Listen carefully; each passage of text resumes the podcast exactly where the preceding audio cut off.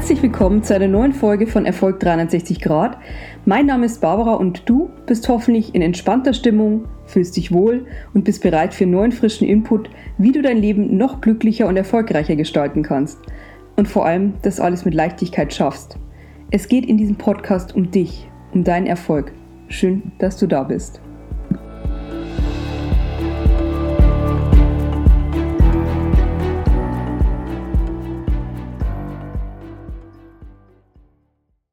Platon ist der Inbegriff des Philosophen. Ein Wissenschaftler des 19. Jahrhunderts, Alfred Whitehead, fasste Platons Lehre sogar mit folgenden Worten zusammen. Die ganze Geschichte der abendländischen Philosophie ist lediglich eine Folge von Fußnoten zu Platon. Und wenn man sich einmal in die Weite seiner Ideenkonstrukte und Theorien eingearbeitet hat, kann man dem nur zustimmen. Platon war ein war und ist ähm, immer noch ein absolut genialer Kopf und ähm, auch heute noch lässt sich so viel Wahres, Gutes und Schönes aus seinen Schriften ziehen. Wenn man sich mit einem, auf einen Tanz mit der Philosophie einlässt, kommt es immer auf den Takt an. Und das kann entweder ein wilder Tango sein, äh, wie etwa bei Nietzsche. Und bei Platon ist es, ja, denke ich, eher so ein harmonischer, im Kerzenschein geführter Wiener Walzer mit viel Würde, Vertrauen und Tiefe, so mit ein wenig Stil. Genau. Wer treuer Hörer dieses Podcasts ist, der weiß, dass ich tatsächlich Philosophie studiert habe. Ähm, ich bin zwar nicht im akademischen Umfeld geblieben, ich bin ähm, heute Unternehmerin, ich ähm, bin Geschäftsführerin eines Verlagshauses, aber ich habe aus dieser Zeit unglaublich viel an Wissen, Ideen und Theorien angehäuft. Manches erschien mir während des Studiums extrem theoretisch und abstrakt und bei einigen Dingen weiß ich weiß ich eigentlich bis heute nicht, warum ich mir das überhaupt antun musste und werde es wahrscheinlich auch nie erfahren. Aber je mehr ich reife, ich bin inzwischen 37, ähm, desto mehr Aha-Erlebnisse habe ich auch, was philosophische Inhalte angeht. Und gerade in Phasen, in denen ich mit meiner Persönlichkeit stark wachse, muss ich immer wieder an Platon und sein Höhlengleichnis denken. Genau. Und darum geht es heute in dieser Folge. Zunächst einmal ein paar Fakten über Platon. Äh, den Namen habt ihr sicherlich schon gehört, vielleicht auch seine Biografie, aber äh, ganz grob im Kopf. Er war Athener äh, und ist wohl um 428 vor Christus geboren. Athen war damals ein kleiner, aber stolzer Stadtstaat, in dem es bereits zahlreiche philosophische Ideen und Lehrer gab. Platon wuchs also in einem sehr anregenden Umfeld auf und sein Lehrer war Sokrates. Sokrates selbst hat keine Schriften hinterlassen, jedoch Platon umso mehr. Und ähm, sein Lehrer kommt praktisch in allen davon vor, sodass letztendlich fast alles, was wir von Sokrates wissen, durch Platon überliefert ist.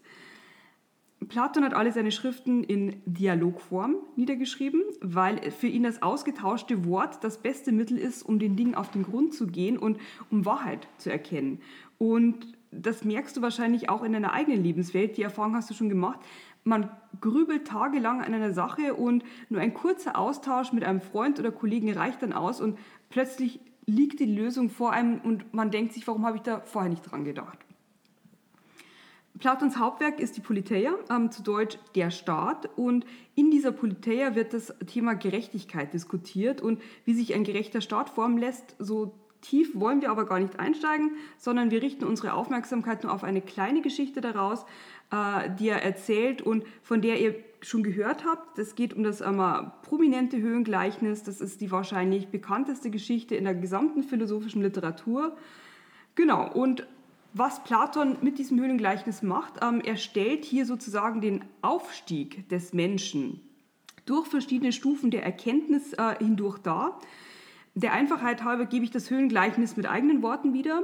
Genau, also es wird ein äh, Szenario gemalt, in dem Menschen in einer Höhle leben.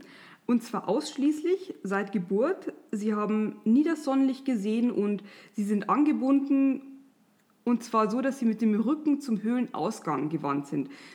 Also es gibt keine Chance, in diese Richtung zu blicken, sondern sie müssen permanent auf die hintere Höhlenwand starren. Vor dem Eingang brennt ein Feuer und da verlaufen Personen vorbei, die Dinge tragen. Die gefesselten Personen sehen diese Dinge und die Personen aber eben nur als Schatten. Und weil sie es nicht anders kennen, halten sie diese Schatten für die Wirklichkeit. Würde man nun einen der Gefesselten befreien und ihn zwingen, sich umzudrehen und sich die Dinge anzusehen, hätte er zunächst große Angst. Klar, das Feuer, das hat eine Leuchtkraft, das würde ihm in den Augen wehtun. Es wäre ein Verlassen seiner persönlichen Komfortzone. Vielleicht würde er sogar wieder zurück wollen in die Welt ohne diesen blendenden, stechenden Schmerz. Und irgendwann wird er aber dann doch erkennen, dass die Schatten äh, nichts weiter sind als Trug und er würde nach seinem erfolgreich durchlaufenden Erkenntnisprozess nie wieder in die Dunkelheit zurück wollen. Die Frage ist, und hier kannst du mitspekulieren, was denn nun passiert, wenn der Erleuchtete wieder in die Höhle zurückkehrt zu seinen Mitgefangenen und diese befreien möchte. Ähm, was passiert dann? Und jetzt kommt etwas, was auch bei Platon genauso überliefert ist, aber was du vielleicht auch selbst schon so erlebt hast. Von den übrigen Gefangenen werden ihm die meisten nicht glauben und die Schilderung der wahren Gegenstände als Humbug abtun, ganz einfach, weil sie ihre festgefahrenen mentalen Modelle nicht verändern wollen. Und sie bleiben sitzen, genau da, im Schatten, obwohl du ihnen die Hand reichst, sie wollen einfach ihre Schattenrealität nicht verlassen.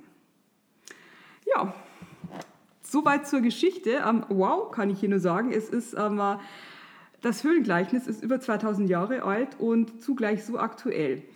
Du bist als Hörer dieses Podcasts ein Mensch, der gern weiterkommen möchte, der wachsen will und der permanent Erkenntnisprozesse durchläuft und zwar freiwillig und gerne. Ähm, Bodo Schäfer zum Beispiel nennt das äh, KLUW, das ist einmal konstantes Lernen und Wachsen. Ja, und herzlichen Glückwunsch, du bist derjenige, der sich im Höhlengleichnis befreien wird, weil die Neugierde gegeben ist. Äh, die Frage nach dem hinter dem Zaun und weil du jemand bist, der stark genug ist, aus seiner Komfortzone herauszuwachsen.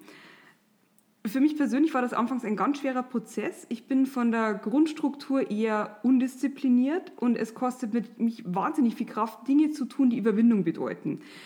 Und genau das ist es, wenn man erstmalig ins Feuer schaut. Es tut weh, es blendet, es tut auch weh zu erkennen, dass man eine lange Zeit, sein ganzes Leben einen Trugschluss aufgesessen ist und die Welt sich ganz anders darstellt nach dem Erkenntnisprozess, als man es eigentlich erwartet hat.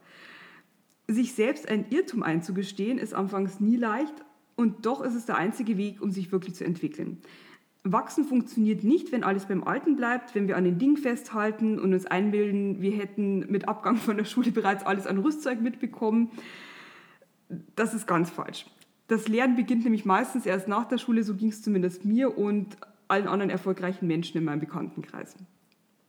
Der zweite extrem wichtige Aspekt bei der Geschichte ist die Tatsache, dass die anderen Menschen sitzen bleiben, um ja nicht ihr gewohntes, sicheres Umfeld zu verlassen. Und ja, wir alle sind von Menschen umgeben, die uns ans Herz wachsen, Familie, Freunde, Kollegen, Schulkameraden. Wir haben äh, alle einen unterschiedlichen Grad an Wachstum in Entwicklung. Und Vielleicht kennst du das auch von Heimatbesuchen bei deinen Eltern, wenn du Kindergartenfreunde triffst, mit denen du früher ganze Sommerferien lang jede Stunde zusammen warst. Da sitzt man sich dann mit 30 gegenüber und hat sich bis auf drei Sätze nichts zu sagen, aber man blickt sich verlegen an und geht dann irgendwie wieder auseinander. Und man kann nicht mehr sagen, dass der andere irgendwie jetzt blöd war. Man mag ihn immer noch, aber er hat sich eben nur anders entwickelt, ähm, ist anders geprägt, hat andere Interessen ähm, für sich gefunden wenn ich dir einen Tipp geben darf, äh, dann diesen, denn ich habe mir bereits oft genug eine blutige Nase geholt, versuch nicht andere zu bekehren. Wenn jemand das toll findet, was du machst, wenn jemand Hilfe und Rat von dir möchte, gib alles, was du kannst, aber sei nicht auf einer Mission unterwegs. Ähm, du kannst ähm, Anregungen platzieren, du kannst Bücher verschenken, du kannst Tipps geben, aber mach dich nicht unglücklich mit dem Festhalten an Menschen, die einfach noch nicht so weit sind oder die in eine andere Richtung wollen. Ähm, vielleicht kommt bei Ihnen ähm, ein ähnlicher Prozess später, aber du musst ihn nicht heraufbeschwören. Und die gute Nachricht ist, es gibt so viele Menschen, die genau auf deiner Stufe sind oder die ähm, in die Richtung wollen, in die du gehst. Ähm, vielleicht sind sie sogar schon einen Schritt weiter als du und ihr alle ähm, schaut in eine Richtung und geht gemeinsam. Dein zwischenmenschliches Umfeld ist nichts, was statisch ist. Es fließt und entwickelt sich mit dir weiter. Nutz das als Chance. Hol dir Menschen in dein Umfeld, mit denen du wachsen kannst, mit denen du Erkenntnisprozesse durchlaufen kannst. Und zwar mit Freude und Engagement. Ähm, der derzeit wohl erfolgreichste Motivationstrainer Tony Robbins, äh, der hatte einen Lehrer und Mentor, der heißt Jim Rohn und den Namen habt ihr vielleicht schon mal gehört, äh, oder zumindest sein bekanntestes Zitat. Äh, von Jim Rohn stammt der Ausspruch, du bist der Durchschnitt der fünf Menschen, mit denen du die meiste Zeit verbringst. Überleg dir also gut, wem du dein kostbarstes Gut, deine Zeit schenkst und ja, beantworte dich die, für dich die Frage, mit wem kannst du die beste Wechselwirkung erzielen. Du bist herzlich eingeladen, dass wir beide das Ganze machen. Ähm, bleib diesem Podcast treu und ja, schreib mir hierzu. Ich freue mich über deine Nachricht. Das war's für heute von Erfolg 360 Grad. Danke, dass du uns so treu bist und ähm, danke für deine Zeit. Mit einer positiven Bewertung und dem Abonnieren unterstützt du diesen Podcast natürlich. Du sorgst für positives Karma und du ziehst von mir direkt einen lichten Sonnenstrahl in dein Herz. Vielen Dank und ja, bis gleich. Deine Barbara.